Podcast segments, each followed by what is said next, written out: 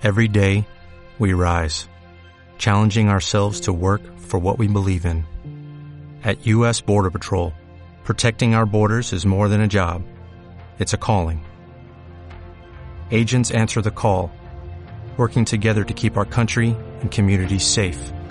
If you are ready for a new mission, join U.S. Border Patrol and go beyond. Learn more at cbp.gov/careers. En Radio Inter ya es domingo. El análisis de la semana. Presenta y dirige Almudena Negro. Muy buenas noches amigos oyentes de Radio Inter. Como siempre es un verdadero placer poder compartir con todos ustedes la próxima hora y media nada menos de este domingo Domingo 10 de septiembre que a punto está de finalizar y dar paso al 11 de septiembre que es un día triste para todos cuantos recordamos el terrible atentado que tuvo lugar en Estados Unidos un 11 de septiembre de 2001. Madre mía, cómo pasa el tiempo. Va a hacer ya 16 años que más de 3.000 personas perdieron la vida en las Torres Gemelas, en el Pentágono, en Estados Unidos, en aquellos aviones de la muerte, Al Qaeda, recuerdan. Y también es mañana el Día de la Mentira, el Día de la Mentira porque mañana el separatismo catalán, seguido por los borregos no separatistas, salen a la calle a celebrar un acontecimiento que ni siquiera tuvo lugar un 11 de septiembre. Ya saben, me refiero al de 1714 y esa historia que se han inventado los que ahora están desafiando el Estado de Derecho en España. Estamos en de la mayor crisis que ha sufrido nuestro país. Yo no diría ni siquiera en democracia, yo diría en los últimos casi siglos, quitando quizá la guerra civil, por supuesto pero es tremendo. Estamos asistiendo a un golpe de Estado en directo, en directo y en diferido, que diría Cospedal, porque van poquito a poco dando el golpe. Tenemos que hablar de eso, tenemos que hablar de Irma, ya saben el huracán que está azotando, que ha azotado Cuba, que ha azotado Barbudas, que ha dejado ya una treintena de muertos y que en estos momentos se está adueñando del estado de Florida en Estados Unidos, más de 800.000 personas desalojadas de sus viviendas sin suministro eléctrico. Hay está, condados en Florida donde más del 40% de las viviendas se han quedado sin electricidad, terrible. Y también terrible hemos tenido temporal en Italia, al menos seis muertos y también 90 muertos en México, otra catástrofe natural en esta ocasión, ya saben, un seísmo, el mayor seísmo en el último siglo. Y tenemos también al Estado Islámico que sigue dando noticias.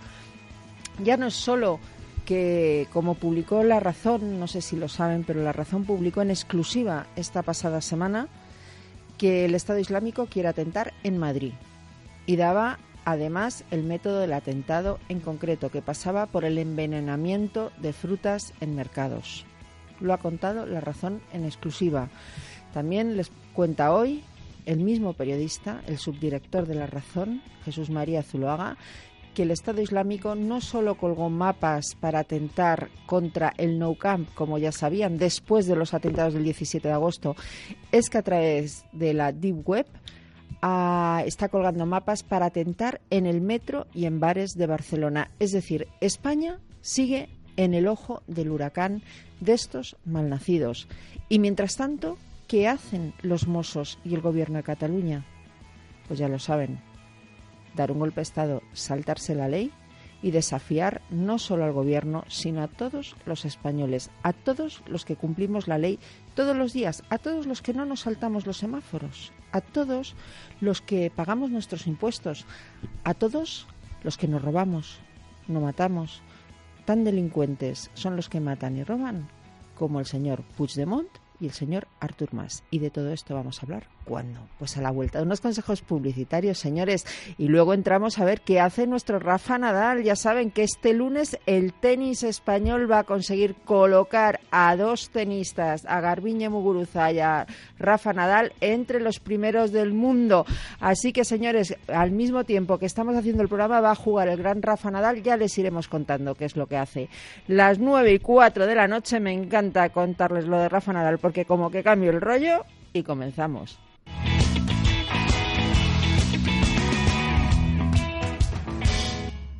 ¿Está harto de que le hagan esperar por teléfono? ¿De que no le expliquen las ventajas de contratación en su seguro?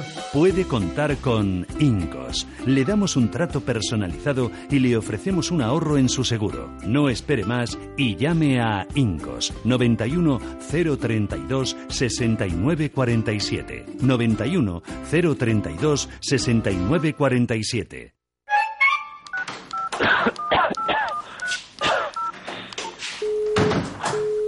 Siempre comunicando. El médico, hazlo con la tablet. Yo lo hago con la tablet, claro. Sí, sí. ¿Cuándo llegará el maldito autobús?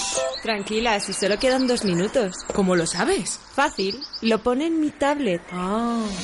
Tu tablet y smartphone te ayudan, pero tienes que saber cómo. Sácale el máximo partido a tus dispositivos e inscríbete ya al curso de utilización de tablets y smartphones en nivel básico o avanzado impartidos por el Club de Amigos de Intereconomía. Más información en el 91 616 24 64 o en club@intereconomía.eu. Su casa es la Inter. Descubra cómo sacar el máximo rendimiento a su vivienda de la mano de Eduardo Molet, uno de los mayores expertos del mundo inmobiliario. Les daremos las últimas noticias del sector y les contaremos cómo pueden vivir mejor y obtener más recursos sin moverse de su domicilio. Su casa es la Inter. De lunes a viernes, de dos y media a tres y media de la tarde, con Rafael Nieto y Eduardo Molet. Ya es domingo, con Almudena Negro. Pues por aquí están haciéndose fotos, riendo, saludándose los contertulios que están ya en estudio y acaban de llegar y en el editorial se me pasó a hablarles de una cuestión que también nos preocupa mucho y a la que vamos a dedicar también una buena parte del programa, ya saben, Venezuela, nuestra Venezuela querida, donde hay un tirano que dice de repente que se quiere convertir en dictador para garantizar la paz económica. Pero borrico, si eres tú el que ha destrozado la economía, tú y tus ideas socialistas, lo que tienes que hacer es irte a casa. A casa, Maduro, a casa. William Cárdenas, presidente de la Asociación de Venezolanos Democrática de España. Muy buenas noches. Buenas noches, muchas gracias, Almudena. Tenemos que hablar mucho de Venezuela luego y también Sí. de lo que está pasando en la MUTE, que se Sí. está empezando a resquebrajar y tenemos que hablar de algunas visitas. Por ejemplo, Lamentable. Julio Borges, Ya. tendremos que hablar de ello. Está también con nosotros, ya saben, empresaria roceña con tertulia de Ellas Domingo. Iria Bouzas, muy buenas noches. Buenas noches, solo le ha faltado lo de gallega. Y gallega ya mucha honra. Hombre, por y supuesto. además empresaria orgullosa de serlo. Sí, sí, sí. Y, y- y con dolores de cabeza por mantener los puestos de trabajo, aunque no esté de moda, que es lo que nos toca hacer. Entonces ya lo he arreglado. Lo de haberme olvidado el gallego. Hombre, por supuesto. Menos mal, porque no quería empezar yo mal la temporada, que estamos en el segundo programa de temporada. Y en el segundo programa de temporada también vuelve con tertulia habitual, portavoz del Partido Popular en el Ayuntamiento de Getafe, Antonio José Mesa, AJ. Muy buenas noches. Muy buenas noches, un placer volver por esta casa después del verano. La, la que tenemos liada en Cataluña, ¿eh? Lo- ahora lo vamos a hablar. Bastante. Al otro lado del hilo telefónico, pónganse cascos. Resistiendo, porque ella dice, y lo dice en Twitter, por favor síganla. Permanecer al lado, ella lo que va a hacer es permanecer al lado de la legalidad vigente que juré cumplir cuando asumí el cargo. Como tú, solo que tú no tienes vergüenza. Ángeles Rives a Jordi Turol. Muy buenas noches. Muy buenas noches, Almudena. Muy buenas noches a todos. La que está cayendo, ¿eh? Gorda, gorda. Y la que seguirá cayendo. Habéis tenido movida allí a las puertas del ayuntamiento, ¿verdad? Sí, como en otros municipios que se han negado a participar de esta farsa, eh, se convocó una concentración delante de las puertas del ayuntamiento con la parafernalia habitual, las esteladas, los gritos, en fin, lo de siempre. Bueno, luego hablaremos de ello porque da la impresión que al final se van a tener que ir a hacer el referéndum en Ikea, como dicen en Twitter, por eso tener papeles, lápices y la República Independiente en su casa, ¿no? Bueno, es que está siendo todo absolutamente friki. Pero muy friki, o sea, lo de Totalmente. imprímanse las papeletas en casa. Bueno, bueno, pero es que lo mejor de todo es que ahora están llegando también en- vía Twitter y redes sociales eh, mensajes de solamente podéis imprimiros las papeletas de sitios oficiales, no las que os dicen por ahí, que si las imprimís de colores no son válidas. Y claro, ya dice, bueno, y así lo pondrán con. Pero bueno, que están ustedes esperando para crear trolls que difundan por la red papeletas falsas y ya morirnos de la risa todos. Bueno, es que es, todo tan absolutamente... Si no fuera porque la situación realmente es grave, porque realmente es todo muy de chiste, pero la realidad es que aquí nos encontramos con que se está dando un golpe institucional de los gobernantes de la Generalitat de Cataluña y que nosotros asistimos, pues eso, con una mezcla de, estupor, bochorno, risa, vergüenza, en fin. No, es muy grave y además tiene todo visos de que va a haber violencia. Vamos a hablar de ello a lo largo del programa, pero permítame primero que acabe de saludar a los contertulios, y es que les tengo ya mirándome como, hola, que yo también estoy aquí. Juan de la Torre, presidente de la Asociación de Amigos de Israel, muy buenas noches. Buenas noches, y, y tenía que, que decirte que el día 11 de septiembre, es cierto que es una fecha negra en, nuestra historia, pero hay gente que nacimos el 11 de septiembre y no tenemos culpa. Es un gran día para allá, es domingo, hombre, no tenemos por ahí el cumpleaños feliz. ¿Dónde está la tarta? ¿Quién tiene cumpleaños mañana? Eh, entonces, entonces eso, que, entras con el, el 11, el 11 que es un día terrible. Hombre, ya, pero es que es mi cumpleaños también, lo siento, no. Trataré de, celebrarlo en, en voz baja. Pues silencio, escuchen, que va a sonar. ¿Va a sonar? No va a sonar, no lo tenemos preparado. Luego me ponen el cumpleaños feliz para Juan de la Torre, por favor. Jorge Vilches, profesor de la Facultad de Ciencias Políticas del Círculo Bolivariano de Somosaguas, o sea, de la Complutense. Un respeto, que no es círculo, ¿eh? es un rombo, y a veces dos. Del poliedro de Somosaguas. Y además, él es romboico a la hora de escribir, porque escribe por todas partes. Que si me escribe en el español, que si escribe en voz populi, que si escribe en la razón, señor Vilches, usted es que no para. Eh, bueno, se hace lo que se puede. Bueno, mañana publica usted un artículo en el español, ¿no? Que eh, convendría leer todo, Ángeles Atentos, sobre las mentiras de 1714. Eh, bueno, eh, como muchos de los que nos dedicamos a, analizar la actualidad estos días, ¿cómo evitarlo? Hablamos y escribimos sobre Cataluña. Hoy he publicado en La Razón, ese nuestro periódico, Doña Almudena, una doble sobre los acontecimientos de 1934 que todos deberíamos tener muy, muy presentes, ¿no? A pesar de las diferencias, sí hay cosas que se pueden relacionar y, comparar. Y mañana en el español, ya que es la diada, aparte del cumpleaños de nuestro querido amigo Juan de la Un Momento, ha dicho la palabra cumpleaños. oh.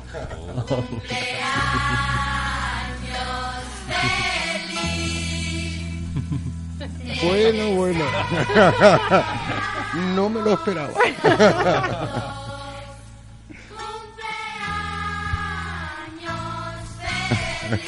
Porque Toma no ya, Porque no le ves, pero baila y todo al ritmo de Parchis, Juan de la Torre. Siga usted, señor Vilches. Y mañana uno sobre la, el mito del 11 de septiembre de 1714, que es la base del nacionalismo catalán, eh, que contiene una cantidad de, de, errores y de mentiras y que nos han ayudado, me han ayudado algunos historiadores amigos a componer lo que yo creo que va a resultar del máximo interés. De todas formas, también publicamos usted y yo hoy en la razón.es, en nuestro blog, que tenemos allí, un artículo que se llama Cataluña, una verdad incómoda. Luego iremos paso a paso hablando de las verdades incómodas. Ángeles, permíteme que antes de ir con Cataluña y la que tenéis ahí montada, me vaya con otro tirano. Es un borrico y se llama Nicolás Maduro. Y está liando la marimorena en Venezuela.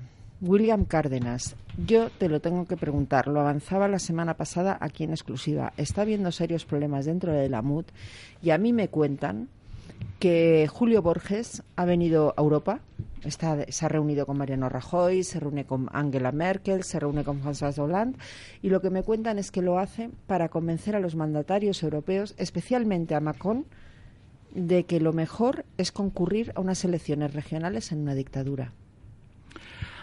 Bueno, yo entiendo que eh, después de lo que los cuatro meses esos tan intensos que hemos vivido en Venezuela, eh, la, confusión se haya instalado en buena parte de la dirigencia política venezolana. Eh, y cuando digo buena parte, digo se haya instalado en el seno de la mesa de la unidad democrática. No, no, no es comprensible para la masa, para la gente que salió a la calle durante cuatro meses, diariamente, sabiendo que salía, pero no tenía certeza de regresar, porque los resultados en número de muertos, heridos, fueron eh, realmente dramáticos, no tiene, eh, no es coherente que después de esa, de la intensidad que ha tenido la lucha en la calle, por el hecho de instalarse una Asamblea Nacional Constituyente que además absolutamente... Un momento, Asamblea Nacional Constituyente, ANC, Rives, ¿te suena, no? Evidentemente. Bueno, es este que son lo mismo. Absolutamente impropia, perversa, porque además, aparte de no consultar al, depositario del poder originario, eh, que es el pueblo venezolano, ¿no? Eh, simplemente todos hemos sido eh, informados de que, de que ocurrió eh, a través de un, de un fraude masivo, ¿no? La empresa que, que hizo la, que llevó adelante el trabajo de las elecciones, bueno, pues eh, habló de más de un millón de votos fraudulentos. O sea, eso dicho por la, la propia empresa, a saber cuántos habrían sido los, eh, los votos eh, fraudulentos que se introdujeron allí. O sea que es un organismo que nace completamente, completamente... Que no tiene reconocimiento internacional. no, ninguno, ninguno. La comunidad internacional eh, yo creo que ha, sido el precio que, ha pagado, que han pagado los venezolanos. Pero entonces, ¿por qué hay gente como Julio Borges o Henry Ramos, Ramos Ayub que lo que defienden es hay que concurrir ahora a unas elecciones regionales que viene a ser nada más y nada menos que legitimar aquello. Bueno, si tú entras en el juego. En el seno de la MUD se produjo, se produjo inmediatamente una reacción, ¿no? Tanto María Corina Machado como, como Antonio Ledesma. Lo contamos aquí la semana pasada. Lo dijeron de una manera clara, eh, este, indubitable, ¿no? Eh, incluso Antonio Ledesma desde la cárcel y Antonio Ledesma desde antes de que lo dijera nadie, ¿no? Eh, que, que, que es, repetir lo que estoy diciendo, que no es coherente, que no puede ser. O sea, tú no puedes decirle a la gente que salga a la calle para, para jugarse la vida y, y a los dos meses decirle, oiga, es que yo, Es que ahora yo quiero un carguito de gobernador. Vamos a, unas elecciones y queremos participar y, y es que si no le dejamos los espacios, no, eso es no entender. Vendría a ser como si Ángeles Rives, como si Ciudadanos decidiera participar en el referéndum que se va a celebrar el 1 de octubre. Perdón, pido perdón ahora mismo a la audiencia. He dicho referéndum. No hay ningún referéndum en Cataluña. Hay una convocatoria ilegal. La convocatoria ilegal que se va a celebrar en eh, Cataluña. Este, Yo, yo eh, desde luego, desde luego, hay cosas, hay cosas que desde aquí a 10.000 kilómetros de distancia son muy difíciles de comprender. Eh, y sobre todo porque no tenemos los elementos que mueven a esta dirigencia política a dar estos pasos. Pero, pero es que lo estamos viendo, es que el costo político para ellos, su capital político, ese capital político con el que fuimos todos a votar aquí el 16, en, todo el mundo además, el 16 de julio, que fueron 7 millones y medio de personas, bueno, pues están increíblemente decepcionados. Y, no, y no esperaban, y no esperaban eh, esta respuesta de la dirigencia política. Puede ser, puede ser que ellos con, eh, con conocimiento de otros elementos eh, que, que, nosotros pues hasta aquí no, no alcanzamos a conocer, de, hayan decidido tomar este camino. Pero pero lo cierto es que la sociedad venezolana está en manos de una organización criminal. O sea, tú con los criminales no puedes negociar, no puedes pactar, no puedes sentarte a dialogar como ha pretendido el señor Zapatero que lo haga la sociedad venezolana. ¿no? Eh, eh, pero ¿por qué criticamos a Zapatero y luego vamos a las elecciones regionales? Ese, es que esa es, la gran incongruencia. Es que a mí me parece que al señor Borges y al señor Ayub se les está poniendo cara de Alicia Sánchez Camacho, ponme Puigdemont un café. Te lo digo en serio. Pues mira, eh, yo creo que dentro de todo lo que está pasando en relación a Venezuela, eh, lo más importante y que va en la línea de lo que nosotros hemos venido sosteniendo desde hace muchísimos años, eh, cuando digo muchísimo, desde hace 15 años, ¿verdad? Es el informe emanado del Alto Comisionado para los Derechos Humanos de la Organización de Naciones Unidas.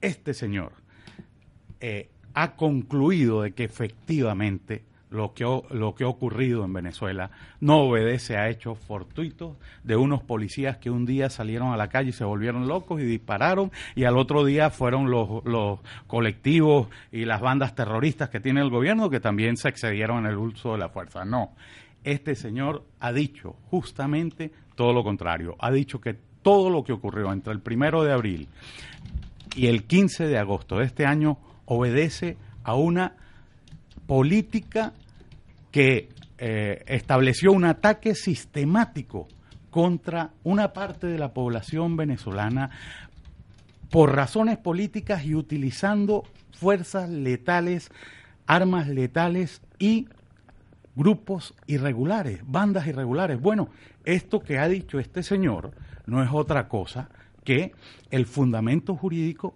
del crimen de lesa humanidad. Esta es la base. Para que exista crimen de lesa humanidad, tienen que existir esos elementos. O sea, conocimiento, una política, una estrategia perfectamente definida por el, en este caso, por el gobierno de Nicolás Maduro, el ataque contra la población y la y la comisión de una cantidad de delitos, asesinatos, tratos crueles, inhumanos, torturas, violaciones, desapariciones forzadas, o sea, todos los tipos penales que están previstos en el Estatuto de Roma en su artículo 7.1. Eh, esto nos ha, esto no, eh, nos ha permitido volver a denunciar por enésima vez ya ante la Corte Penal Internacional de La Haya, ante la Fiscalía de La Haya, eh, a denunciar que intervengan, porque a, todas estas en, Venezuela hay una impunidad absoluta, no existe eh, ninguna garantía de que los hechos ocurridos, los crímenes ocurridos puedan ser eh, juzgados de manera imparcial y bueno, pues tendría que operar la jurisdicción complementaria a la Corte Penal Internacional. En esta oportunidad estamos fundados en un informe de un organismo que es también de Naciones Unidas. La Corte Penal Internacional es un órgano de Naciones Unidas. El Alto Comisionado para los Derechos Humanos es la más alta autoridad de Naciones Unidas en la materia. O sea, o sea, lo van a desdecir ahí tienen ellos la pelota en, su terreno y tendrán que pronunciarse acerca de lo que de lo que ha pasado en Venezuela, ¿no? Deberían, por lo menos, ¿no? Deberían. Lo que pasa es que en Venezuela pasan cosas muy raras. Ya le digo, yo me sumo, me sumo y lo digo públicamente a la legión de decepcionados con la MUT. Me sumo a lo que ha dicho María Corina Machado y me sumo a lo que ha dicho Antonio Ledezma. me parece que hacer el juego a una dictadura es el mayor error que se puede cometer porque además la impresión que podemos tener desde fuera es que al final dentro de la oposición hay mucho oligarca del quítate tú que me pongo yo sin más. Y esa es la impresión que tenemos y yo ya la tenía hace tiempo pero yo creo que en William, tú y yo nos conocemos hace yo creo más de una década, nunca lo había dicho, pero lo voy a decir, es que es la impresión que yo tenía hace tiempo, que dentro de la oposición hay mucho listo. Es lamentable eh, que hechos como este nos dejen en, en, un, en un lugar tan, tan difícil, tan difícil de entender, ¿no? Este, fíjate, fíjate lo importante y lo trascendente que acabas de decir. no le han engañado, te lo digo yo. Claro. No le han engañado. Lo ha intentado Julio Borges. A Rajoy no le ha engañado. A Merkel tampoco. Lo de Macron ya, como es la nada con gaseosa, ya se verá. Es lamentable porque la eh, este apoyo de la comunidad internacional se ha logrado a fuerza de sangre, Exacto, de, de de dolor, ¿verdad? Así es. Entonces, entonces, eh, este, mira, mira qué duro es oírte oírte porque tú eres parte de esa comunidad internacional que se ha solidarizado con la Y que se va a seguir solidarizando siempre, pero con lo que está bien, no con lo que está mal. Claro, así es. Claro, por supuesto. Y aquí en Ya es Domingo vamos a seguir haciendo especial Venezuela y siempre que tenga micrófono, eh, por donde yo paso, vamos a hacerlo. Lo que pasa es que hay que decir cuando las cosas se hacen mal para que no engañen al pueblo, sobre todo al pueblo venezolano que ya bastante pelo le han tomado, ¿no? Desde Hugo Chávez a Nicolás Maduro. Sí, eh, es que quería eh, comentarle a William eh, una cosa que me enteré esta semana, a principios de esta semana. Eh, no tengo los nombres todavía, pero en cuanto los tenga os, los pasaré a William y a, Almudena. Resulta que se nota que hay un cambio de estrategia en el gobierno de Maduro. Ha contratado a dos publicistas españoles que han tenido eh, contactos con el ¿Alguno tiene derechos de fútbol? Eh, no, si vas por ahí creo que no. vale. Creo que no. no. Mm. Yo por preguntar. de todas formas, a ver, sé quiénes son porque me lo han dicho, pero no tengo los nombres completos todavía y no tengo la confirmación de una persona, pero en principio son dos personas que son publicistas españoles que han trabajado en política y una tercera persona que ha trabajado junto a partidos políticos en temas de comunicación. Estos tres os doy los nombres a lo largo de la semana que viene. Pues en cuanto nos des los nombres, William y yo lo contamos. Así es. Porque yo creo que debe saberse quién es compadrean. Y, la estrategia, o sea, ellos les han contratado porque lo que pretenden es, o sea, la estrategia que van a llevar a ellos es el lavado de cara, especialmente en la Unión Europea. Quieren hacer una gira y ir vendiendo en toda la Unión Europea que bueno, que el gobierno de Maduro no es lo que se está pintando, que hay otros intereses, que si Donald Trump está por en medio, que bueno, eh, se está dibujando una, una, estrategia por ahí. Luego, mm, por, otro lado, también te quería comentar, William, que soy bastante pesimista en el tema de Naciones Unidas. Eh, básicamente porque Venezuela pertenece al ala controlada, al ala de Rusia, Irán, van a bloquear cualquier acto que vaya contra, contra Venezuela. En el alto comisión, o sea, la Comisión de Derechos Humanos de Naciones Unidas, Venezuela va a intervenir, creo que pronto, va a hacer esta semana. Esta semana intervienen, bien. Y, y, creo que no va a pasar nada. O sea, creo que hay presiones por ahí eh, para que, o sea, a ver, eh, Nikki Haley, la, nueva representante de Estados Unidos en, Naciones Unidas, es una mujer muy capaz, pero a la hora de la verdad, lo siento, pero la presión de Rusia y China por ahora siguen ganando con, una ventaja arrolladora a la presión de Estados Unidos. Entonces, eh, en eso Venezuela lo, es otro desafío. Es decir, tenéis, desafíos de comunicación de gente que va a hacer lavado de, de una nueva política que alguien evidentemente ha diseñado, no Maduro, porque Maduro es tonto y evidentemente no sabe de eso, alguien detrás de Maduro le ha dicho que hay que cambiar de estrategia y luego eh, cuentan con el beneplácito de Naciones Unidas para poder seguir haciendo. Bueno, con el beneplácito de Naciones Unidas y con una parte de la MUD que está jugando a hacer el tonto. Exacto. Porque todo esto apesta a con chaveo de este que también estamos acostumbrados y ahora ya me voy también con Ángeles a Cataluña, porque vaya dos sitios, ¿eh? Venezuela y Cataluña, con perdón, pero es que estamos en lo mismo, con golpistas, estamos rodeados de liberticidas en ambos sitios. Bueno, bueno, es que la verdad es que lo que está sucediendo aquí, aparte de que digo, todos, si no fuera tan grave sería absolutamente ridículo eh, incluso es que da para una película de Berlanga. si el pobre Berlanga estuviera vivo, Dios mío, qué gran serie de películas podría ser. Bueno, otra vez hay que recomendarla, por favor, si tienen un minuto, descárguense o consigan lo que sea, las autónomas suyas, con Alfredo Landa. Está basada en un libro de Fernando Vizcaíno Casas que se quedó corto, con el marrano autóctono de la Sierra Madrileña. Por cierto, aquí ya tenemos a un tonto que es del PSM que dice que Madrid es nación. Luego que nos lo explica aquí el señor portavoz del PP de Getafe, a ver si Getafe también es nación, porque claro, Ángeles, tú eres nación. El yo muchacho sentimiento sí. Yo siempre me he sentido yo mismamente, en mí misma, muy nación. Creo que tengo todas las características. Ikea. Eh, tengo, mi, mi propio elemento definitorio en mí misma Ah, ¿qué, decir? Mi propia región que se quiere autodeterminar. La tengo bien sujeta porque en el fondo soy muy dictatorial yo mismamente. Bueno, en fin, eh, bromas aparte, la verdad es que aquí estamos ya teniendo de todo. Se nos ha introducido también el que faltaba para el duro, que es Assange. Eh, por ahí va a ir yo, por Assange. Reverte la ha destrozado, la ha llamado perfecto idiota y tiene toda la razón. Vamos a ver, este Assange es un señor que cuando el periódico, en un magnífico trabajo periodístico, eh, consigue un documento documento de la CIA donde se alertaba el 25 de mayo a los mozos que podía haber un atentado en las Ramblas de corte yihadista, este señor sale corriendo a decir que eso por supuesto que no es del ISIS, casi como acusando al gobierno español. Y, y ayer puso un tuit con una imagen de la plaza de Tiananmen cargando contra el gobierno de España y defendiendo el derecho a autodeterminación. Este señor, para que se sepan todos los datos, tiene por abogado a un delincuente condenado que se llama Baltasar Garzón. A un delincuente condenado que cometió el mayor delito que puede cometer un juez, que es prevaricar. Y entonces ahora mi pregunta es, ¿cuánto han pagado a Sanz? Bueno, igual es que le están preparando un bonito alojamiento en una de las embajadas catalanas o algo, porque claro, eh, al final eh, es que es evidente que tiene alguien eh, detrás del movimiento independentista catalán que le está dictando las cosas. Vamos, yo creo que son engaña. De hecho, ahora mismo estaba mirando en Twitter que otra de las separatistas de PRO, que es una señora que se llama Elisenda Paluci, hmm.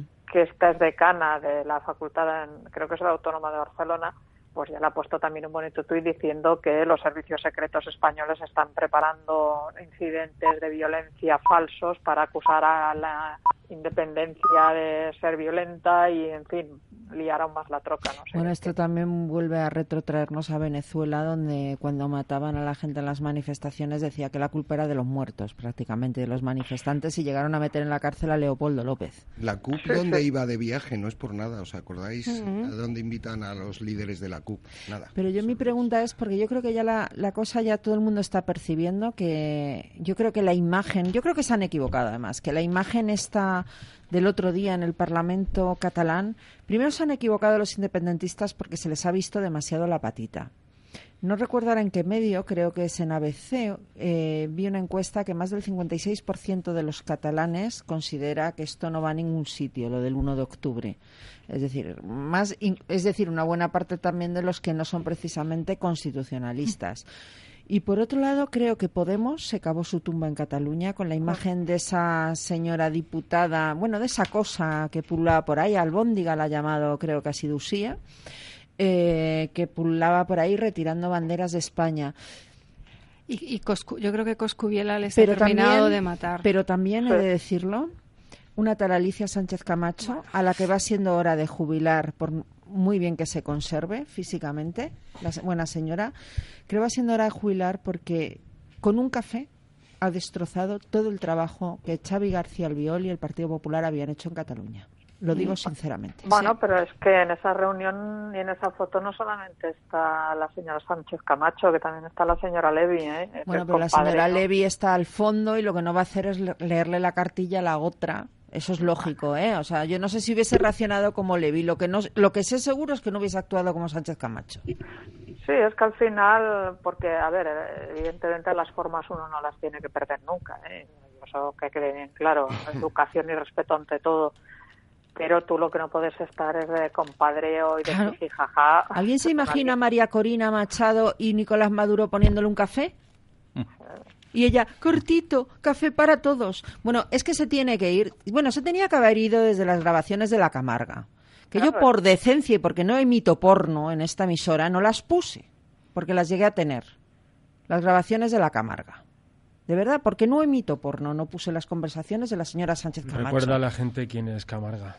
Camarga es un restaurante donde grabaron a la señora Sánchez Camacho reunida con Victoria, creo recordar que es su nombre, que era la exnovia de uno de los niños Puyol. ¿verdad? Y entonces era una conversación donde ambas, entre otras cuestiones, pues hablaban de sexo y cómo les gustaba el sexo y esas cuestiones, es decir, era porno aquello. Era de un nivel. Bueno, esa señora ese día se tenía que ir a casa por esas grabaciones, porque esa señora no puede representar nada públicamente. Bueno, pues aún ha habido que aguantarla. Le ha hecho la vida imposible a Javier García Albiol en la campaña de las catalanas. Se la ha boicoteado. Y esto lo cuento yo. Le ha boicoteado la campaña García Albiol en las últimas autonómicas. Y ahora va y manda a tomar por saco toda la estrategia del gobierno. Porque es que no es una broma lo que está pasando en Cataluña. Poniendo, tomándose cafecitos con Puigdemont. A casa, Camacho. Perdone, señora Rives, ya sé que usted es de Ciudadanos, pero es que lo tenía que decir. es que lo de Sánchez Camacho me tiene indignada, porque yo creo que en esto, mire, el señor Rivera ha presentado una proposición en el Congreso pidiendo apoyar al Gobierno de España. Es decir, en esto yo creo que no hay ninguna duda que PP, Ciudadanos y parte del PSOE van de la mano. Sí, pues como ha de ser. De hecho, eso se escenificó en el Parlamento de Cataluña cuando después de todos los de todo lo que se llegó a perpetrar de mala manera, pues al final todos los representantes del Partido Popular, del Partido Socialista Catalán y todos los de Ciudadanos, bueno, pues se levantaron y se fueron y dejaron bien claro que no iban a participar de esa patochada. Quiero decir, aquí que es algo que nosotros ya hemos demostrado hace tiempo también en, en Mérida, que es que se puede conseguir que los partidos que estamos por eh, respetar las leyes y por una idea de una España constitucional que, que, es la que tenemos y que además nos ha dado un, grande, un gran periodo de prosperidad, pues que siga adelante frente a estos que lo único que quieren es, es, quebrarnos. Y esa ¿Van a aguantar? Fractura que se ha hablado durante tantísimo tiempo, que algunos veníamos avisando que es que se estaba fracturando y quebrando la sociedad catalana, ya es un hecho. Una pregunta, señora Rives. ¿Van a aguantar ustedes en Lérida el envite nacionalista? Porque los van a tener a los camisas pardas en las puertas del ayuntamiento todos los días de aquí al 1 de octubre. Son violentos, son gente violenta. Pero si ya estaban dentro de las instituciones. Bueno, mire, yo lo que le puedo decir es que el viernes, que ya le digo, nos montaron eh, la enésima manifestación desde que yo llevo en el ayuntamiento, son dos años. Vamos, que se ha acostumbrado ya. Bueno, es que al final uno tiene que hacer, uno va al trabajo en todas condiciones, llueva, truene, haga viento tenga pues, gente por ahí. Y yo entré por la puerta principal, evidentemente, por delante de todos, y salí por la puerta principal por delante de todos, como ha de ser, porque al fin y al cabo a mí me, dan el sueldo, ¿sabe usted? Pero eran mil personas de eh, escasamente, escasamente mil personas de una ciudad de 140.000. Es decir, se representan a sí mismos y ya está, y nada más, por más que evidentemente es muy vistoso y parezca que son muchos y, gritan muchos, pues bueno, eh, ahí estaban. Yo pasé por delante de uno de sus protagonistas favoritos, que es el señor Hassel. Uf, Entré, nos miramos a la cara directamente. ¿Pijo, Hassel está, ¿Pijo Pablo Hassel estaba allí? Sí, sí, sí, sí, sí, claro que estaba justo delante de la puerta del ayuntamiento. Yo pasé, yo, necesito un vídeo la próxima vez de eso. pues es que no pude hacerlo. Eso es noticia. ya le daré un cruce de miradas de esos que nos mantuvimos y, bueno, pero es lo que le digo, es que eh, yo creo que uno cuando es cargo público tenía que asumir eh, este tipo de cosas. Eh, yo ahí no estoy de acuerdo. Creo que lamentablemente lo, ha habido que asumirlo porque ha habido una falta de libertad terrible en Cataluña y en el País Vasco. Pero yo no creo que en el sueldo de nadie vaya a aguantar lo que usted tiene que aguantar. En el sueldo de nadie se dedica a lo que se dedique. Mire, yo entré en política sabiendo que esto iba a pasar. Es decir, yo no llevo en política 35 años, en el tiempo, no, no, o sea, yo llevo en política desde hace 10 años como, como cargo público dos. Por tanto, sabía perfectamente a lo que me iba a enfrentar y lo estoy haciendo. Y ya, es mi obligación. Mm, aquí lo que... Buenas noches, Ángeles. Buenas noches, Jorge. Eh, lo que, mm, lo que se está mascando, lo que, mm, lo que se lee, lo que preocupa es la violencia violencia que puede ocurrir eh, mañana y de aquí a la convocatoria de, lo que llaman referéndum. Y no solamente por lo que puedan llevar a cabo eh, los cuperos, que han hecho su cale roca particular imitando a los batasunos durante unos cuantos años, sino porque han hecho un llamamiento internacional. Ah. Según he leído, están llegando mm, eh, no solamente a Barcelona, sino a otras partes de Cataluña, este tipo de revolucionarios eh, profesionales o ninis violentos que se manifiestan en algunas capitales europeas cuando hay reunión de algún organismo internacional y que están bien adiestrados para la violencia en las calles.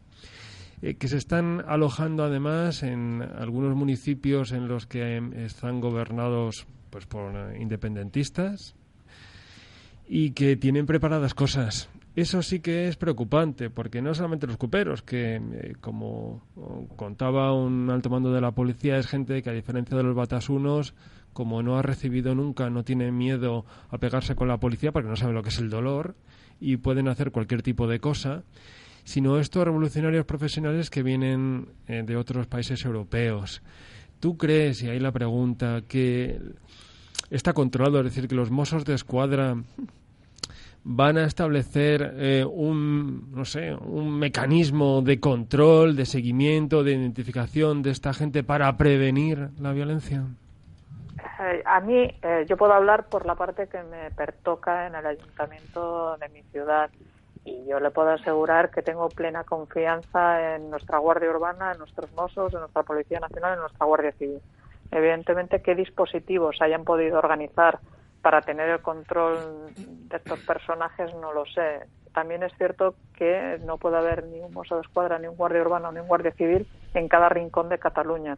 Y que además estos grupos suelen estar muy bien organizados y saben muy bien dónde, tiene que, dónde tienen que actuar y dónde no. A partir de ahí, hombre, yo deseo con todas mis fuerzas que no haya el más mínimo incidente pero sabiendo con quién, quién tenemos enfrente, pues tampoco me extrañaría.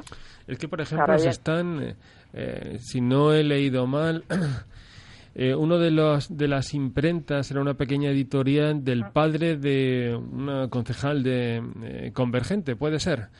Sí, sí, sí. Convergente, concejal y además había sido también diputada provincial. Ah, vaya joya. Es decir, que se, bueno, claro, que se saben todos los entramados de todo, o sea, que no hay que no hay nada eh, dejado a la improvisación y que no son chapuceros como nos dan o nos quieren hacer creer, sino que está todo pensado, la parte legal, la parte parlamentaria y la parte violenta. Yo lo que lo que veo es que hay dos cosas. Primero que probablemente, porque aquí se vive mucho del pensamiento mágico. Ah. Es decir, ellos se pensaban que no iban a enfrentarse a todo un aparato del Estado legal, jurídico, etcétera, que les podía poner así que aquí todo iba a ser una transición eh, son amable, sonriente y con flores. Y, no se esperaban según qué cosas, sobre todo lo hemos hablado más de una vez el tema patrimonial, el tema de las multas y las inhabilitaciones que ahí hacen pupa. Eh, luego también se piensan que presentarse delante de unos guardias civiles que están haciendo lo que les manda un juez con unos clavelitos, pues que eso, no sé, que va a suscitar simpatías internacionales. Es que están entre el vídeo de Amo a Laura y, y, una borrico caverna, ¿eh? Bueno, es algo, yo, una de las fotos que más me han gustado es que hay que ver la cara del guardia civil que está la otra delante con, con el clavelito, y está poniendo una cara al pobre. Se le lee el pensamiento al guardia civil.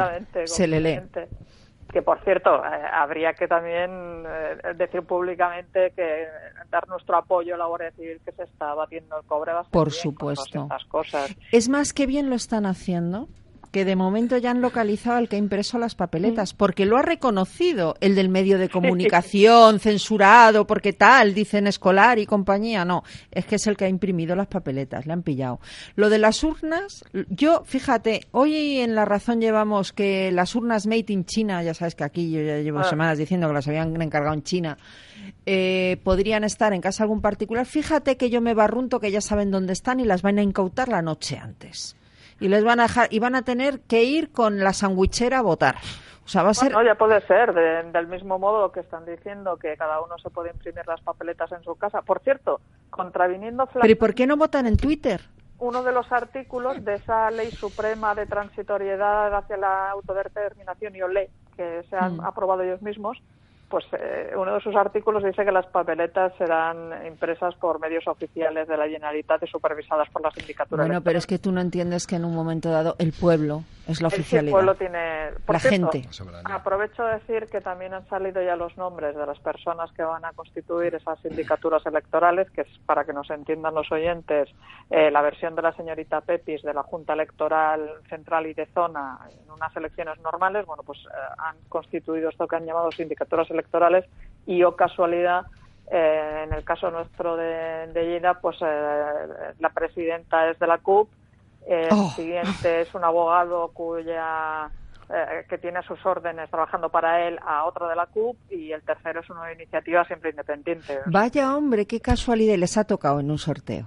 Ya, ya ha visto usted cuánta imparcialidad y cuánta ecuanimidad, ¿no? O sea, es que es todo tan es todo tan chusco que al final detrás lo que hay son las elecciones autonómicas. De ello vamos a hablar a la vuelta. ¿Por qué digo esto? Pues porque ha entrado Carlos Prayón. Señora Ribes, ¿usted quiere saber quién se ha llevado el premio al populista de la semana? Hombre, por supuesto, sabe que es una de mis secciones favoritas. Pues no se vaya, que aún queda mucho programa. De momento yo les dejo con quién, con Carlos Prayón y el populista. A reír. En Jazz Domingo, el populista de la semana. ¡Populista!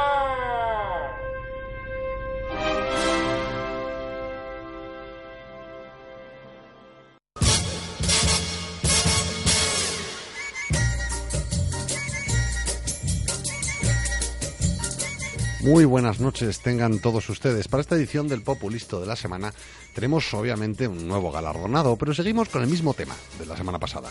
El circo catalán se va convirtiendo poco a poco en la más importante universidad del disparate populista en España y gran parte del extranjero. En sus facultades se licencian los que para muchos son los mayores mamarrachos del panorama mediático internacional. Una auténtica mina para estos que nos dedicamos a señalar populistas. A medida que se acerca la fecha del llamado referéndum, salen de debajo de las piedras fenómenos estratosféricos, ansiosos por demostrarle al mundo su total y absoluta carencia del más elemental bagaje cultural o siquiera un mínimo de sentido común. Pues de entre todos ellos, esta semana nos hemos decantado por Ferran Casas. Oh, sí, amigos, el compañero periodista Ferran Casas, oh yeah, el, subdirector de un fanzine llamado Nació Digital, que sin ser más radical o menos inteligente que muchos otros personajes tal vez más conocidos dentro de este gran cirque catalá, sí que ha conseguido retratar en apenas dos frases el inmenso fundamento intelectual en el que se basa el dichoso Prusés. Ay, si compañes levantase la cabeza. Escuchen, escuchen. Eh, desde el 2010, hay, eh, desde la sentencia del Tribunal Constitucional que recortó el estatut, hay un problema político en Cataluña. A ese problema político se le busca una solución en forma de una demanda mayoritaria, eh, que es el derecho a decidir.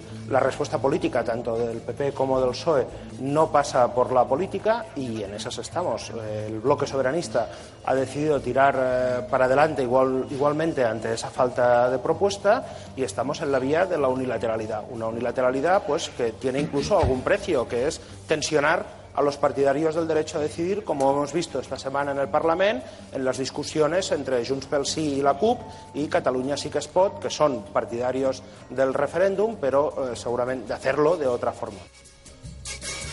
Ahí lo tienen. Impresionante el amigo Casas. Si bien más adelante durante el programa explicó que el procés es como un divorcio, en el que la culpa nunca es al 100% de una de las partes, su explicación concienzuda de la situación catalana había quedado ya para la posteridad. Hay un problema desde 2010. La respuesta política, tanto del PP como del PSOE, no pasa por la política. Y en esas estamos. Sí, amigos, sí. Se puede decir más alto.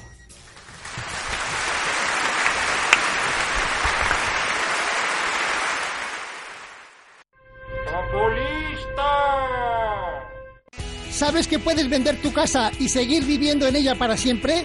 Soy Eduardo Molet. Todos los jueves a las 6 de la tarde te invito a merendar con nosotros en nuestra oficina de la calle Fernando el Católico 19, Metro Quevedo. Merienda conmigo y te lo cuento. Soy Eduardo Molet. Estás invitado. Vendido, vendido, vendido. Quiero mi plusvalía.com. ¿Quieres que te devuelvan la plusvalía que pagaste indebidamente? Quiero mi plusvalía.com. ¿Está harto de que le hagan esperar por teléfono? ¿De que no le expliquen las ventajas de contratación en su seguro?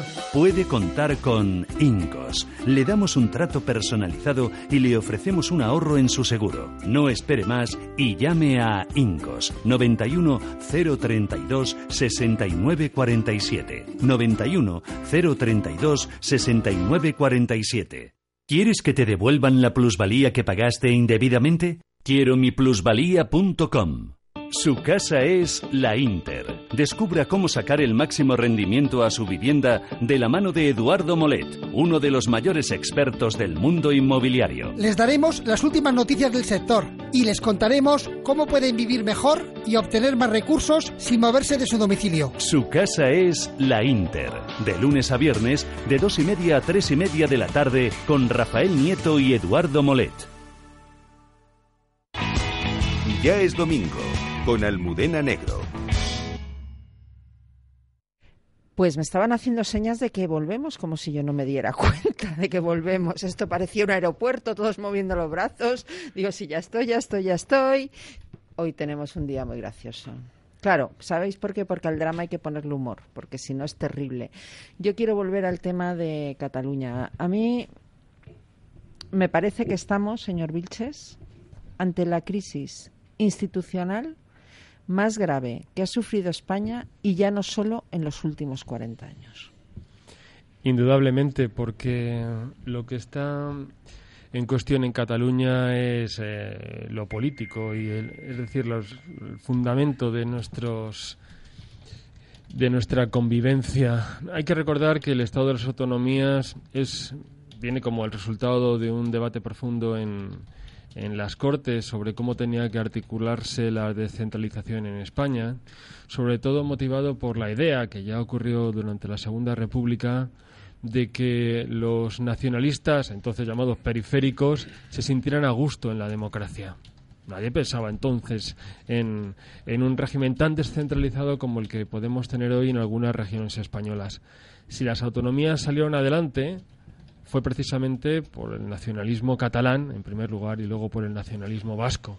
Recuerdo aquello del café para todos, que ha sido el fundamento del mal chiste de Sánchez Camacho, un chiste desafortunado, porque... Es algo así como el chiste de ahora de Pedro Sánchez. ¿eh? Ahonda o confirma la diferencia que hay entre alguna clase política y, la gente en cuanto a lo que es la percepción de los problemas y cómo nos afectan. Mientras que eh, muchos de ellos, eh, yo mismo, nos hemos visto estos días muy afectados porque veíamos que la democracia terminaba en Cataluña y las libertades de todos aquellos que no coincidían con el nacionalismo obligatorio estaban en riesgo, pero no en riesgo de un día para otro, sino que ha sido una cuesta abajo, una cuesta abajo que al final ha explotado en, dos días seguidos con ese golpe parlamentario, mientras algunos, digo, estábamos bastante afectados, Sánchez Camacho se reía con el principal autor del golpe de Estado. De, hecho, eh, lo, que, lo que se ha visto en estos días es que eh, gente que habitualmente en las redes no es muy participativa se ha volcado eh, porque es un, tema yo creo que muy sentimental, ¿no? El hecho de que haya una parte del país que te esté diciendo me quiero ir. No digo que una parte del país sea Cataluña, una parte de Cataluña, no toda Cataluña. La gente que hemos tenido un micrófono, hemos tenido un sitio donde escribir, nos hemos dejado casi que el alma diciendo que no, que no queremos esto, que esto es, inaceptable. Y luego ves a esa señora y que venga esa señora es que el problema es que además está eh, quitándole la dignidad al trabajo de tanta gente, que tanta gente en el Partido Popular. Bueno, para empezar a su propio compañero, Xavier García Albiol, que yo creo que es magnífico y que ha hecho un papel estupendo en el Parlamento. Y que ha aguantado carros y carretas. Exacto. Estos días, eh, perdóname, es que hemos oído que la ley de transitoriedad es, fue igual que la que llevó al Partido Nacional Socialista al poder. Iba yo ahí, no es me cierto, el pensamiento. Eso no es cierto. El partido de Hitler llega al poder con la Constitución de Weimar. Y ya en el poder es cuando hace la ley de habilitación que le permite gobernar pasando del Parlamento y del pueblo. Eso ha ocurrido aquí también. No es que con la ley de transitoriedad nos metamos en Cataluña con un régimen autoritario. Es que ya es que así lo, ha sido la deriva. Y, le voy a poner un ejemplo. Antes hablaba usted de las autonosuyas, aquella película basada en un libro de Vizcaíno Casas, que desde el humor lo que pretendía era demostrar cómo las autonomías habían construido sobre, algunas de ellas, sobre identidades falsas. Oligarquías locales. Para dar poder a esas oligarquías locales. Usted sabe que cuando se estrenó Las Autonosuyas en Bilbao, hubo incidentes violentos. Ah, no tengo la menor Y que como consecuencia de eso, Las Autonosuyas nunca se ha estrenado en Cataluña. Ah, nunca se han... Y hablo de 1983. Señora Rives, la tengo que invitar un día a mi casa, a mi casa, que tengo las autonosuyas en vídeo, ahora que me he enterado que ustedes no les han dejado verlo en Cataluña, y nos lo vemos con palomitas. Mm, siempre nos quedará internet de todos modos. es increíble. No, eh, no, pero yo además, eh, aprovechando que estaba usted con el tema de el señor Vilches con el tema de Weimar y cómo llega al poder Hitler y que estos nacionalsocialistas catalanes ya estaban allí. Es que ya estaban allí. Es que son nacionalsocialistas, son los populistas nacionalistas. También hay que decir otra cosa y es lo de la centralización-descentralización otra de las grandes mentiras que se está contando ahora es si hace falta descentralizar más. Bueno, pues una de las cosas que ha demostrado el golpe de Estado a cámara lenta que están dando en Cataluña es que la centralización o descentralización no tiene nada que ver con la democracia.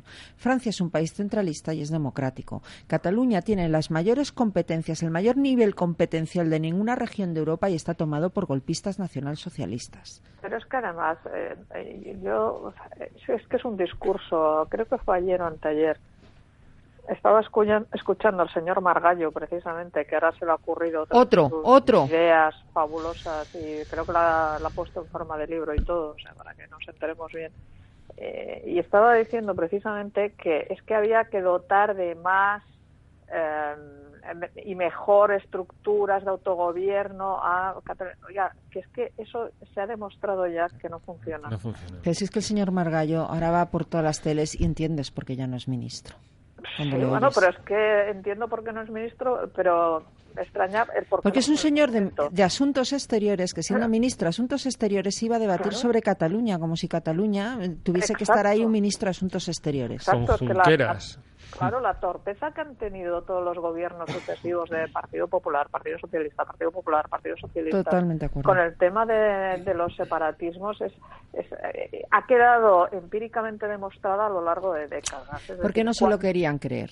Sí, pero, pero es que porque no se lo querían creer, porque en parte también formaban parte del establishment aquí en los diferentes sitios y porque querían ser parte también del, del club de los chachipirulis guays. Sí, eso es. Entonces nos han enfrentado al problema realmente eh, de frente y de cara y lo que han hecho ha sido soslayarlo mediante el ir soltando, pues eso, palomitas por aquí, palomitas por allá, picoteo, picoteo. No, y todavía hay gente que se cree que con dinero apaciguan a los nacionalistas. Está Es pidiendo la palabra Ángeles todo el rato, el representante del Partido Popular que tenemos en la mesa, porque hoy le hemos dado esto para que da gusto. A no, con- Muy, muy No, buenas no. noches, eh, Ángeles. ¿Qué, tal? Eh, ¿Cómo estás, Soy Jota? Nada, eh, bueno, yo eh, tomando, eh, recogiendo el guante de lo que decía antes eh, doña Almudena, de que Ciudadanos parece que va, va a hacer algo, ¿no? Va a presentar una moción al, al Pleno del Congreso de los Diputados donde eh, va a mos- mostrar o va a pedir el apoyo para el gobierno del Partido Popular. Yo eso sí que lo estaba echando de falta hasta ahora, hasta ese anuncio, porque parecía que, que pare- parecía que estuviesen aguardando a ver qué iba a hacer el gobierno de la nación. Si bien eh, se atrevían a, a aplicar el 155, era criticarlo por drástico. Si no lo llegaba a aplicar, era Pero porque eh, se quedaba se lo como demasiado blando. Otros que tampoco Y se me lo alegra creían. saber que ahora Ciudadanos, porque más allá de presentar una moción de censura eh, en Cataluña, cuando ahora mismo es el principal eh, partido de la oposición, no pareciera que, que estuviesen tomando eh, ninguna medida y sobre todo de apoyo a un gobierno minoritario como es el gobierno de Rajoy. Oiga, que tienen ustedes el apoyo de presupuestos. ¿Qué más apoyo quieren? y ustedes Estamos hablando de un tema fundamental como es el de Pero, Cataluña y un golpe de Estado que eh, se es está que produciendo, como decía doña Almudena, a cámara lenta estos días. Pero además, eh, yo me alegro que Ciudadanos y, Partido Popular, No, por supuesto, vayan de la mano. pero- Están fenomenal. Exacto. ¿Eh? Y también Partido Socialista, Y que también. aunque esté apoyando al gobierno, mm, siempre tienen que como que no rematarlo del todo Bueno, bien, ¿no? Ahora Pero que hay si que una España que confederal... ahora a Margarita Robles le dejan decir lo que piensa. Bueno. Una vez. Y yo he de decir, de mi casa, evidentemente, hablar de mi libro. eh, ayer estuve en la Intermunicipal del Partido Popular, que se celebró en Zaragoza. Ah, muy interesante, porque además Cospedal ha dicho que van a recuperar alcaldías. Así es. Y, Y, se eh, lo han bueno, celebrado en, Zaragoza, donde está ese incompetente Podemita de alcalde. Exacto. Y además es bueno, para el que no esté muy ducho en los temas de partidos, una reunión que se celebra de alcaldes, portavoces y concejales de toda España de cara pues al inicio de un nuevo curso. Y uno de los temas, por supuesto, que se planteaba encima de la mesa era Cataluña. Y yo creo que el presidente del gobierno dijo tres cosas muy importantes. Una, que se iba a actuar con contundencia. Es decir, no le va a temblar el pulso a la hora de tomar cualquier medida que sea necesaria para solucionar este problema. Dos, que siempre se actuará con proporcionalidad y con ponderación, algo que caracteriza al señor Rajoy y algo que caracteriza también a cualquier Estado eh, democrático y de derecho. Y por último, y algo que es fundamental en democracia, que es respetar la ley, algo tan fundamental y tan básico como los procedimientos de un Estado de Derecho. Es decir, es que hemos visto como en Cataluña han doblado, han torcido los procedimientos, es más, hasta los han, me atrevería a decir, dejado y violado para hacer lo que les diera en gana. Y nosotros no, nosotros tenemos que lanzar un mensaje de que desde el Estado de Derecho se van a cumplir los procedimientos y hasta donde llegue este asunto solamente va a estar en manos de esta gente. Es decir, llegaremos hasta donde ellos quieran eh, que se llegue.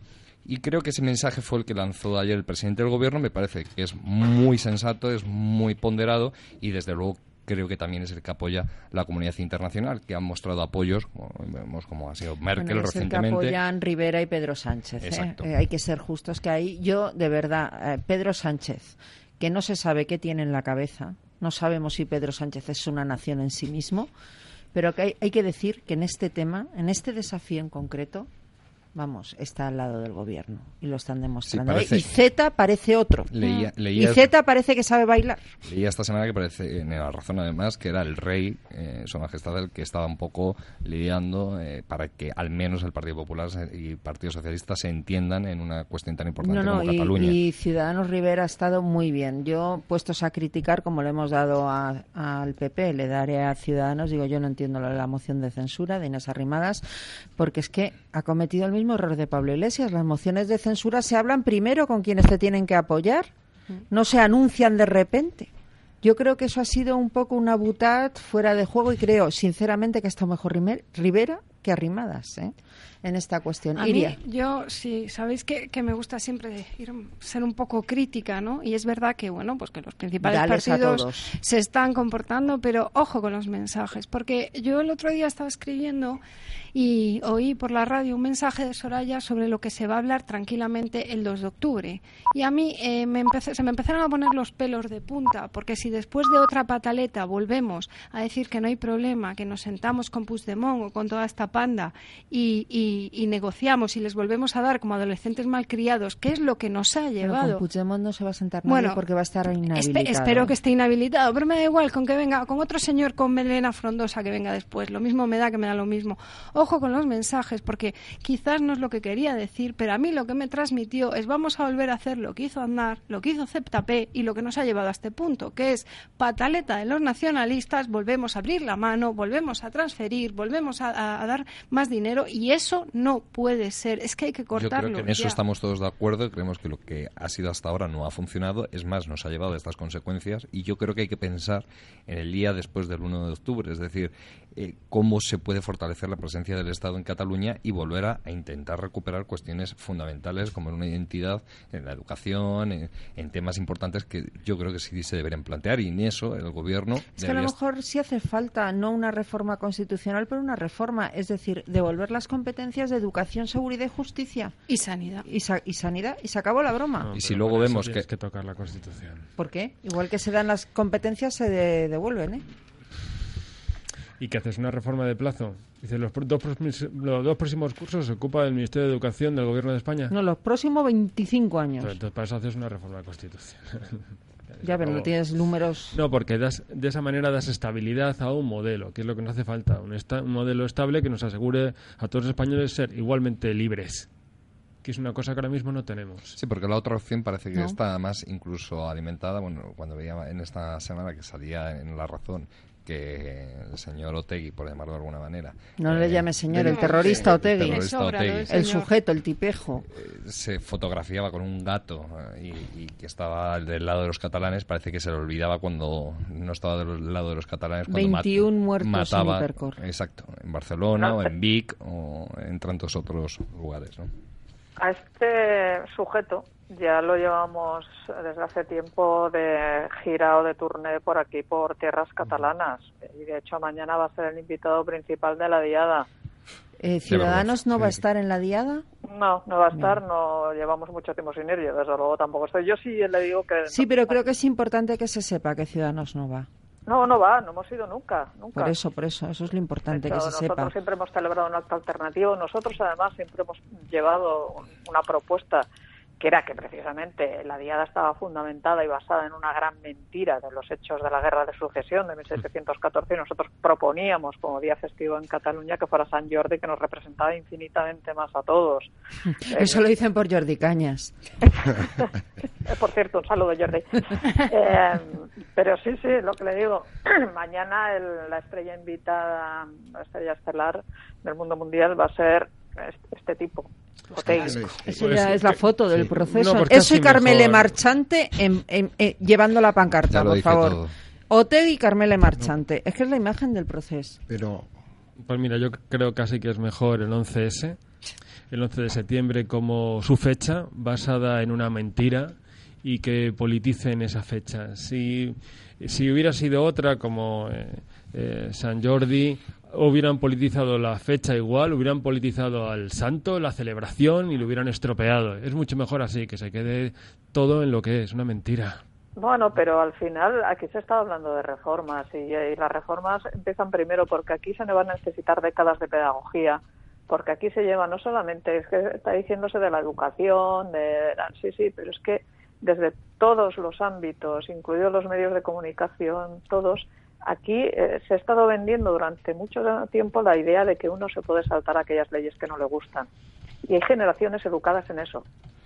Bueno, había el otro día un, un concejal de la CUP eh, explicando el sentido dialéctico del cumplimiento de la legislación y eh, felicitándose porque cada individuo de Cataluña interpretara a su, a su modo, ver y entender qué ley debía cumplir y qué no. Sí, sí. Enfrentado a una periodista que le estaba apretando las tuercas, sonaba absolutamente ridículo, pero la realidad del hecho es que eso lo creen una gran mayoría de personas a las que se les ha convencido de que eso es así. Y de que el, pueblo habla y, entonces se tiene que hacer lo que el pueblo habla. Con lo cual, dices, bueno, pues si un día de estos el pueblo decide, pues no sé, eh, que tienen que salir eh, pues, que las mujeres no podemos entrar en las piscinas, pues entonces se le tendrá que dejar. No sé, o que Cataluña es una isla flotante, pues eh, será una isla flotante, ¿no? Sí, y, eso eh, va a costar mucho. No veo yo a Junqueras flotando. Hablando, hablando de lo que estabais mencionando. Termodinámica. lo que estabais mencionando de, de, de, Otegui, yo, yo estoy con lo que antes ha dicho Jorge Vilches. El, me preocupa mucho que la agenda de la CUP no es la agenda de Puigdemont. O sea, para mí son agendas completamente distintas. Eh, yo creo que a la CUP le importa un pimiento, sinceramente, eh, las votaciones, las urnas y las papeletas. Eh, la CUP tiene una oportunidad el día 1 de octubre para llevar a cabo una maniobra probablemente de agitación donde se va a encontrar con, primero, eh, unos mozos sometidos a unas presiones absolutamente complejas, porque aunque es verdad que el sindicato mayoritario ha dicho que, por supuesto, van a seguir la legalidad como corresponde a, policías que son ellos, sabemos que hay mozos que apoyan la independencia y sabemos que hay mozos cercanos a la CUP.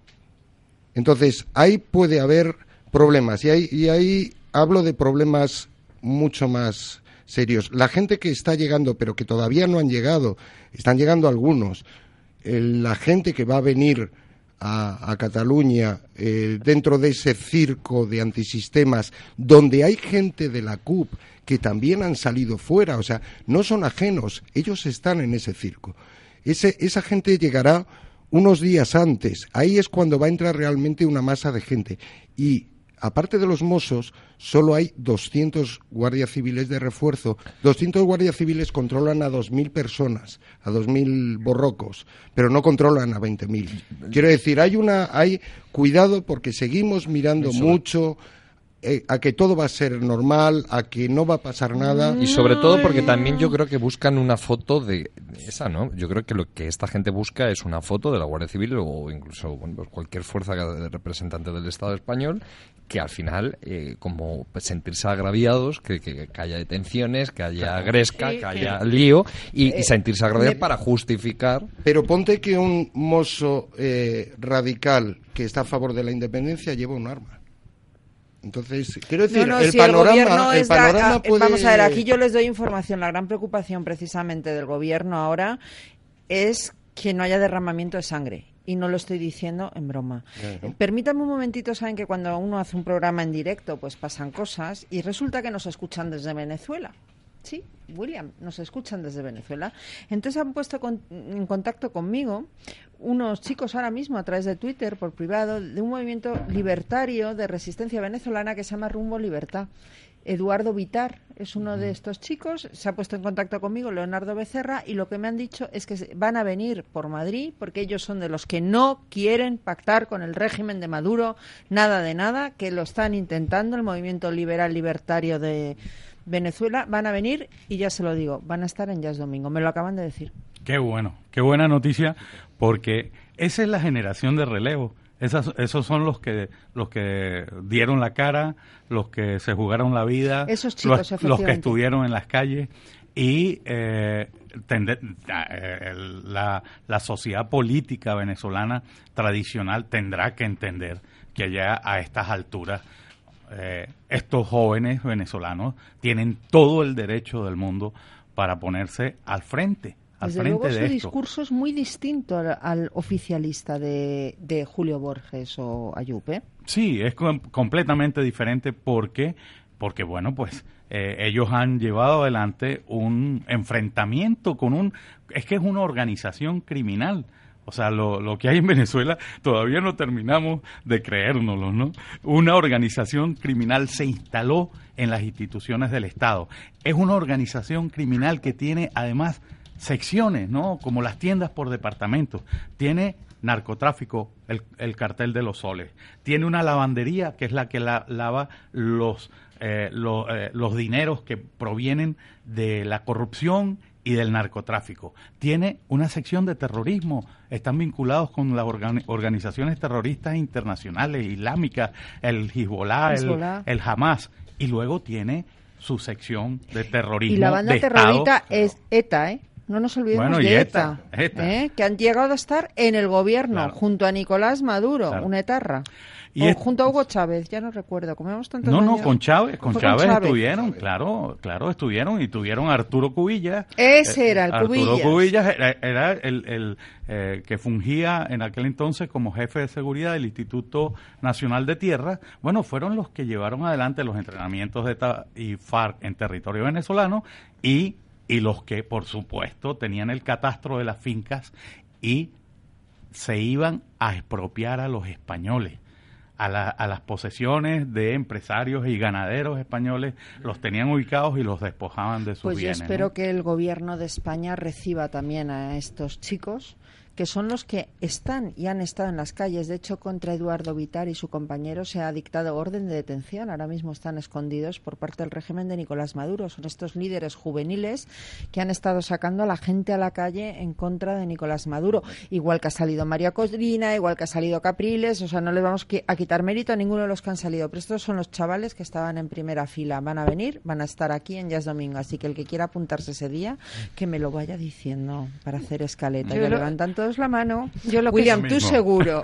Gracias. Yo lo que William, espero es sobre lo que comentaba Juan Y ya antes. pueden volver a Cataluña. Ay, perdón, ¿eh? yo quería decir solo una Vale, cosita vale, de vale. Venezuela. Aprovecho Usted que diga yo lo que le dé la gana. espero que sobre la operación esta de blanqueo de, de la dictadura y del, del- bueno, de las sinvergüenzas estos, eh, espero ver la posición de los medios de comunicación españoles, porque porque cuando Juan contaba antes lo de que habían contratado dos expertos publicistas, se me han puesto los pelos como escarpia de, de ver cómo se van a posicionar. Bueno, tengo claro lo que van a hacer algunos medios y no es que no quiero ni calificarlos. Se, se definirán solos. Así es. Yo, yo quería seguir con lo que decía eh, Juan de la Torre, que es, es muy interesante, porque hay gente que trata la CUP como si fueran las tropas de, asalto de algún tipo de cerebro de Esquerra Republicana o de lo que ahora se llama PDCAT, pero se equivocan. Eh, la CUP sigue la vieja estrategia leninista de apoyar cualquier medida que destruya el Estado vigente para del caos surja su poder y su régimen. Y no es muy distinto, lo acabo de leer hace un instante, a unas declaraciones que ha hecho Pablo Iglesias diciendo que la solución de Cataluña es muy sencilla. Hay que echar al Partido Popular del gobierno. Cuidado porque están identificando al Partido Popular como ellos, como el único partido que garantiza la legalidad, una legalidad que para ellos está caduca, que es ilegítima, que está en contra de los intereses del pueblo y que se va a quedar solo y se tiene que quedar solo además porque es la única manera de solucionar los problemas.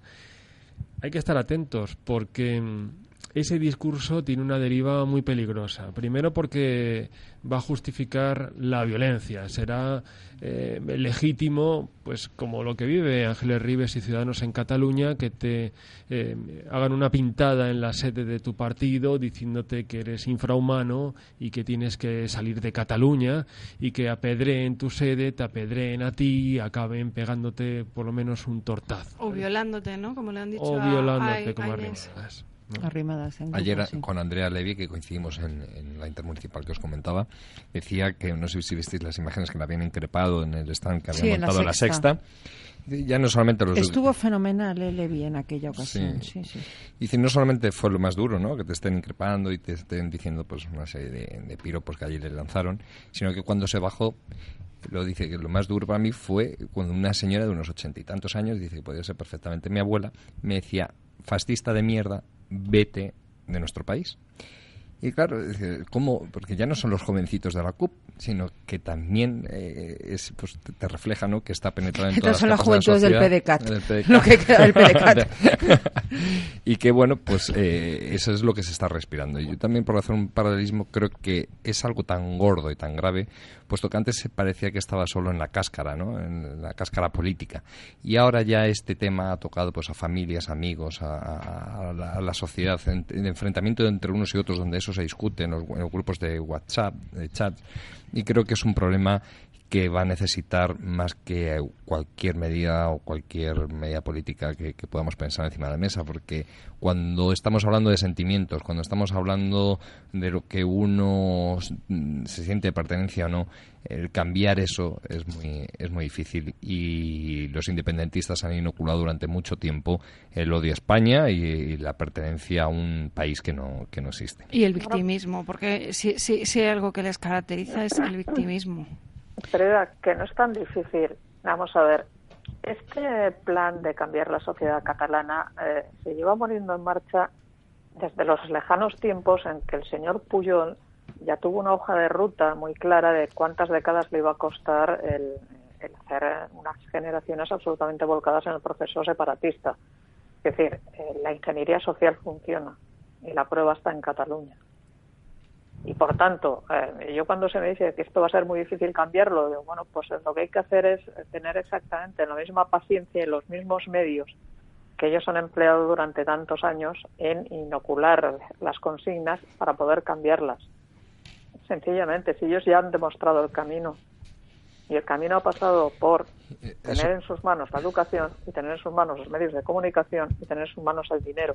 Exacto, y eso yo creo que requiere medidas contundentes o devolver competencias, como antes hablábamos, y donde todos los partidos constitucionalistas o que pensamos en una España única y unida, eh, bueno, pues apoyen y ninguno se baje del carro a mitad de camino pensando en otras cosas eh, de réditos electorales, sino Obviamente, que- porque al final eso- ellos sí que van juntos ¿eh? estas cosas.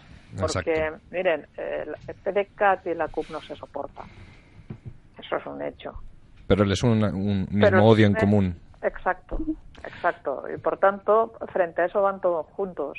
Y, y nosotros en ese aspecto yo, yo creo que debemos hacer exactamente lo mismo. Hay que aparcar según qué diferencias y buscar el objetivo común. Y el objetivo común está clarísimo, porque es que si no esta batalla la perderemos. Sí, porque si no parece que en Madrid también la semana que viene o dentro de un tiempo vamos a hablar también de nación. De todas claro, formas, no se pues- soportan, pero tienen un proyecto común que nadie Claro. se olvide y eso es lo que les une y da exactamente igual. Esto no es Podemos, que se pueden romper las confluencias, es otra cosa, ¿eh? Eh, Se lo he es que pisado, me pone no, cara de... es que- eso es que lo que iba a justamente decir. hacer una, una nota a pie de página. Precisamente es eso, cuando Dencas, que a Ángeles eh, le sonará perfectamente, porque es uno de los protagonistas del golpe de Estado de 1934. era El de las alcantarillas. el sí, el consejero, el valiente consejero del Interior, él, eh, él llegó a decir eh, antes del golpe que en Cataluña solo debería existir un partido político, que el pluripartidismo y la existencia de distintas voces y opiniones es una cuestión del pasado, que la sociedad, que debía ser él, reclamaba un único movimiento nacional. Claro, por supuesto el suyo. ¿eh? Pues justamente igual que ahora.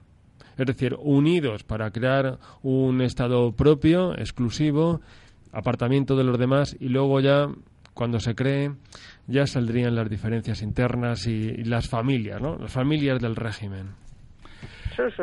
está Creo, creo que eh, he estado oyendo con atención todo esto y, Jorge introdujo un factor, un factor que, no hemos ponderado suficientemente, ¿no? Que es el papel que, pretende juzgar Podemos en esto. Yo vengo, eh, vengo de un país, eh, del cual he visto su destrucción, su descomposición institucional, eh, he visto cómo han jugado algunos eh, factores políticos dentro de esa operación de derribo, acoso y derribo del Estado, de las instituciones y de todo eso. Eh, yo realmente creo que, que podemos estar jugando a eso.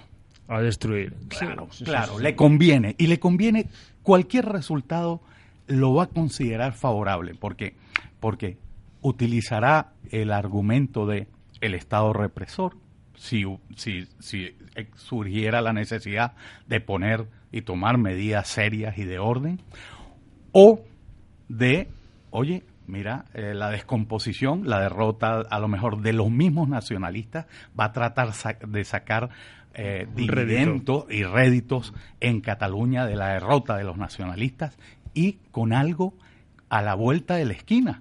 Algo a la vuelta de la esquina que va a ser, y lo dijo AJ, va a ser la posibilidad de que en el futuro alguno de los, de los factores constitucionalistas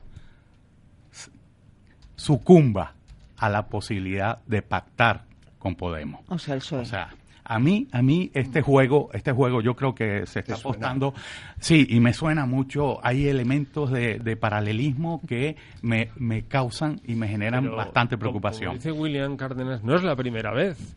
Lo que comentaba antes de Hitler. Hitler accede con la constitución de Weimar, porque uno de los partidos que levanta la República en Alemania, que es el Centrum, que era un partido de derechas, accede a a pactar el gobierno con Hitler. Ya ha roto la coalición. La ha roto definitivamente. El, todo el, los pilares de la democracia se caen porque uno, como dice William, cede cede por el poder, la ambición. y parece que también como que va a ser un poco reflejo no para otras comunidades autónomas donde también eh, estas tensiones han existido durante toda la vida. Y bueno, si entre las que han existido y aquellas que nos inventamos, como se dijo hace poco, de que Madrid iba a ser una nación, pues este es el pan. Lo, retiró el pobre.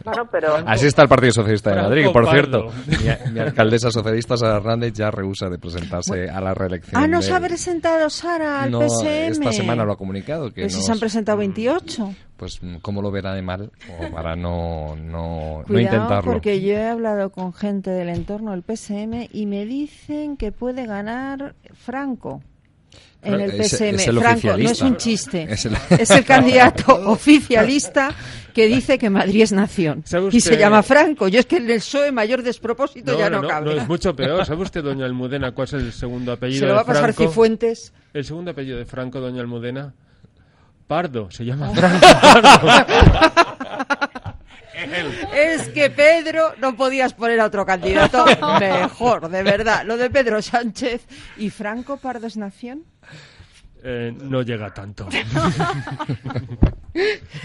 Señores, qué noticia que ya sale Rafa Nadal, ya están Nadal y Anderson en la pista y yo estoy segura que va a ganar nuestro Rafa. Venga Rafa porque va a por el decimosexto Gran Slam, nada menos. Madre de Dios, lo de Rafa Nadal. Eso sí que es nivel, ¿eh? Y no lo de Puigdemont y Font y Turul. Por cierto, señora Rives, felicidades por el tuit que le ha dedicado al señor Turul. La verdad es que le ha gustado. Está siendo muy celebrado, la verdad. Grande. Es que ha sido muy grande. Es usted muy es que valiente, aunque no se lo crea. aquí a mi pueblo, ¿sabes? Ya, ya. Pues es que es usted muy valiente, aunque usted luego diga no, no, no. Pues sí, lo es. Bueno. Hay que seguir a Ángeles, ¿eh? Yo lo, recomiendo. Es, es, es, yo que soy muy crítica con los políticos, los que vienen por aquí lo saben y ella lo sabe. Es de mis políticas favoritas. Qué valor. Qué, Yo reconozco que la conocí en la Copa de Navidad de La Razón, me cayó muy bien. Luego compartimos aquella hamburguesa. Hicieron un mannequin challenge sí, juntos. un mannequin challenge muy oh. buena. y si hace falta ir el 1 de octubre, eh, Ángeles se va allí y... Vamos, que a Jota se va de interventor a Lérida si hace falta cuando sean las municipales. No, no se preocupe. El, el de octubre lo que vendrán serán, según esta gente... No, yo he dicho las municipales, ¿eh? En las municipales. Yo hablo de las elecciones Como bloque constitucionalista, ¿eh? Unos en Ciudadanos, otros en el PP, pero... De, de, las elecciones, porque pues claro...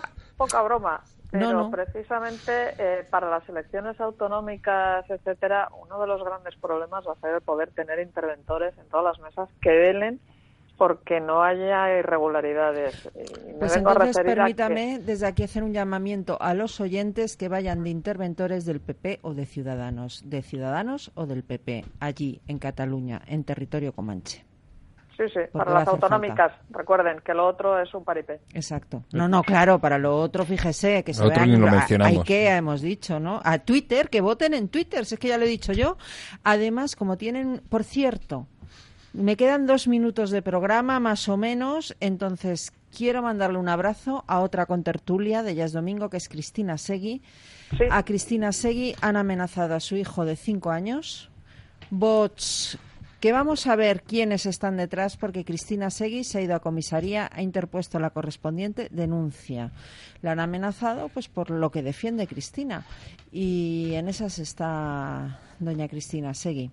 Ha presentado denuncia y yo he estado viendo hoy los perfiles de los que la amenazaban porque además siempre era el mismo mensaje, parecía el taxista marroquí, Sí. ¿verdad? Ese mensaje que Mm. se y tiene pinta de empresa británica contratada, fíjense si estoy dando ya datos, empresa británica contratada por algún partido político y nos vamos a enterar. Porque además la, la gramática que, que del tuit, o sea, yo que es que lo vi y me dieron ganas de vomitar, la gramática no era precisamente muy correcta, con lo cual em, algo raro había detrás, no había un, un loco amenazando, eso está claro. No, Sí, sí, y por cierto, eh, darle la pues los ánimos y los Mm. abrazos y además eh, reconocerle que ha hecho lo, exactamente lo que se tiene que hacer. Es decir, poner la denuncia y dejar claro que va a llegar hasta el final. Porque es que si no, eh, durante mucho tiempo hemos estado viendo como en Twitter y en Facebook y en redes sociales las amenazas salen gratis y no se puede consentir. Yo tengo una denuncia presentada y todavía estoy esperando a que se Por eso lo digo. sobre ello. Por eso lo digo. Yo Mm. presenté una hace mucho, mucho tiempo cuando al principio es de los desesperante. de los Tenemos que dedicar otro programa a los jueces. Es que, que, que, que amenacen a los que estamos de cara al público, malo, pero que ya que amenacen a nuestras familias, a un hijo de cinco años, es que es que no tengo ni palabras. O sea, yo de verdad que espero que la, la persona o la organización responsable, alguien acabe en la cárcel, porque no, no, es aceptable. Yo espero que al menos se le ponga ojos y cara a quien haya sido el artífice del asunto y que sienta el reproche social porque yo no me fío mucho de los jueces. Señores, las 10 y 25 hemos llegado al final de este Jazz Domingo que está movidito como todos. Ángeles Rives, muchísimas gracias por haber estado. Cuídate muchísimo, ¿eh? Muchísimas gracias a vosotros, ya lo sabéis, es un placer estar y no se preocupe que yo me cuido mucho. Pues más. Vale, William Cárdenas, muchas gracias. Yo te prometo que te aviso cuando está aquí Rumbo Libertad. Y si no te vienes igual, es que nos encanta que estés aquí porque hay que hablar de Venezuela. Muchas gracias, Almudena. Estaré aquí y, Cuando quieras. y toda la solidaridad con Cristina. ¿eh? Iría, hasta la semana que viene. Hasta la semana y un beso, Cristina. AJ, feliz vuelta al cole. Sí, no, sí, yo estoy muy feliz, me encanta esta casa, o sea, que- feliz vuelta al cole, AJ. Y en Muchas dos gracias, doña semanitas o así te vienes por aquí. perfecto, aquí estaremos. Juan de la Torre, muchísimas gracias por haber estado aquí. gracias si quieres la la semana que viene. Don Jorge. Vilches, muchas gracias. Nada, un placer. Y a todos ustedes vamos a despedirles con una canción que le vamos a dedicar. Ay, qué poco. Ya, ya, nosotros no somos nadie y él es todo, pero a mí me apetecía y a don Carlos Prayo ni le cuento dedicárselo, que es a Rafa Nadal. Pero antes quiero contarles, si me quedan 30 segundos para contarlo, que la Unión Europea no escarmienta. ¿Se acuerdan de Google News que se acabó yendo de España? Pues ahora pretenden hacer lo mismo con Amazon y todas las grandes operadoras que paguen impuestos en Europa independientemente de donde tengan el domicilio fiscal. Así que esto va a aparecer el siglo XIX. Y ahora con la canción, la canción dedicada al más grande, a Rafa Nadal. ¿Y qué canción? We Are the Champions, que vas a ganar, Rafa. Sean felices, luchen contra la socialdemocracia y la semana que viene más.